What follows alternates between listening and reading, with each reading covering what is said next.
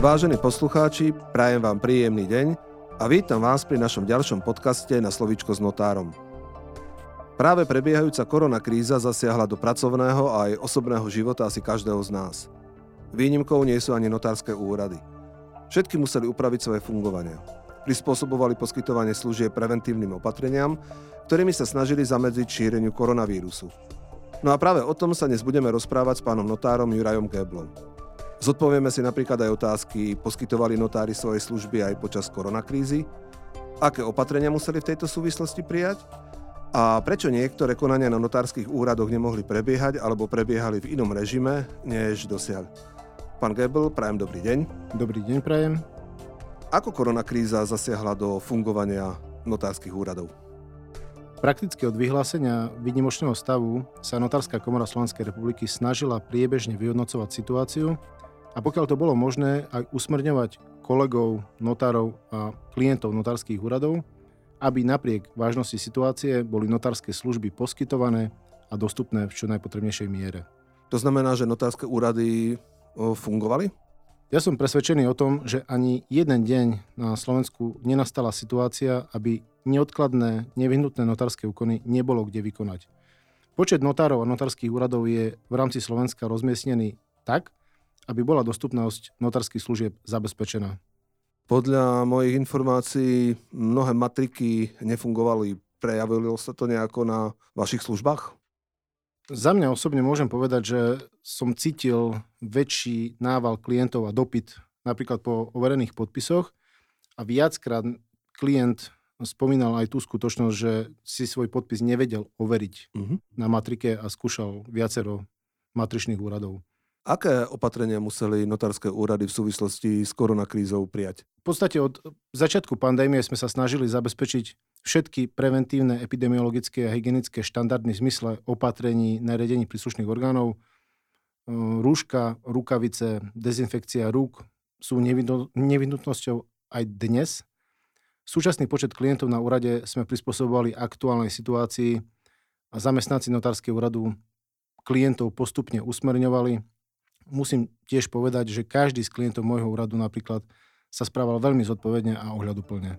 Prečo niektoré konania na notárskych úradoch nemohli prebiehať alebo prebiehali v inom režime než dosiaľ? V podstate každý notár, ako každý dotknutý človek má svoju rodinu, svoje zdravie. Navyše notár zodpovedá aj za svojich zamestnancov a nepriamo aj za ich rodiny, čiže predpokladám, že každý z notárov bral ohľad aj na túto skutočnosť a zo začiatku koronakrízy sme sa snažili v prvom rade chrániť zdravie seba a svojich klientov.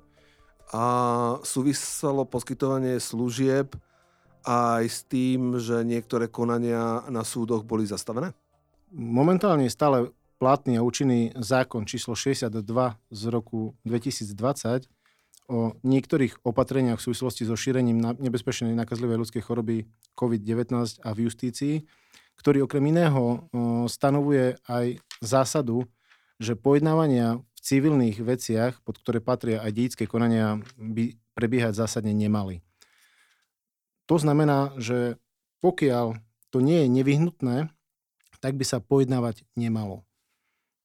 Preto možno hovoriť o tom, že dedické konania neprebiehali tak, ako prebiehali v štandardnom režime. To znamená tie lehoty, predvolávania, viac menej ehm, neboli realizované. Platí ale to, že pokiaľ ehm, počet účastníkov detských konaní nie je vysoký, ten počet konkrétny závisí od konkrétnej plochy jednotlivých notárskych úradov. Pokiaľ samotní účastníci chcú pojednávať a je tam nejaký dôvod na prejednanie toho dedictva, pojednávať sa dá.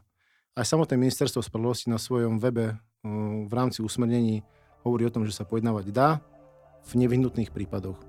Korona kríza priniesla aj niektoré možno pozitíva, a to v tom, že sa hľadali nové možnosti, nové riešenia poskytovania služieb a stále viac a viac e, prichádzala e, potreba e, elektronizácie. Uvedomili sme si stále väčšiu a väčšiu potrebu elektronizácie. Ako sú na to pripravení notári? Jednak by som rád povedal to, že v súčasnej situácii sme preferovali aj my ako prostriedok komunikácie telefonát, e-mail, elektronickú schránku cez Slovensko.sk, cez ústredný portál verejnej správy, kde sme boli dostupní v podstate neobmedzene v rámci štandardných úradných hodín.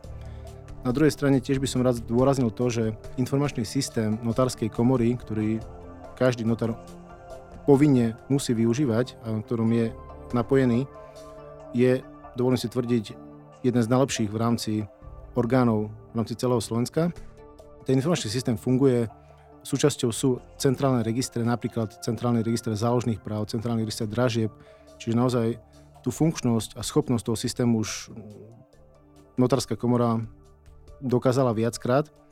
Navyše e, intenzívne sa pracuje už nejaké obdobie na vytvorení nového informačného systému notárskej komory, ktorý by mal byť dokončený a dodaný do konca tohto roka a je predpoklad, že bude ešte kvalitnejšie, lepší. Čiže myslím si, že notári budú pripravení veľmi dobre technicky, technologicky na to, aby vedeli zvládať aj elektronickú komunikáciu a výkon, výkon orgánu verejnej moci aj elektronickou formou. Pán Gebel, ja vám veľmi pekne ďakujem.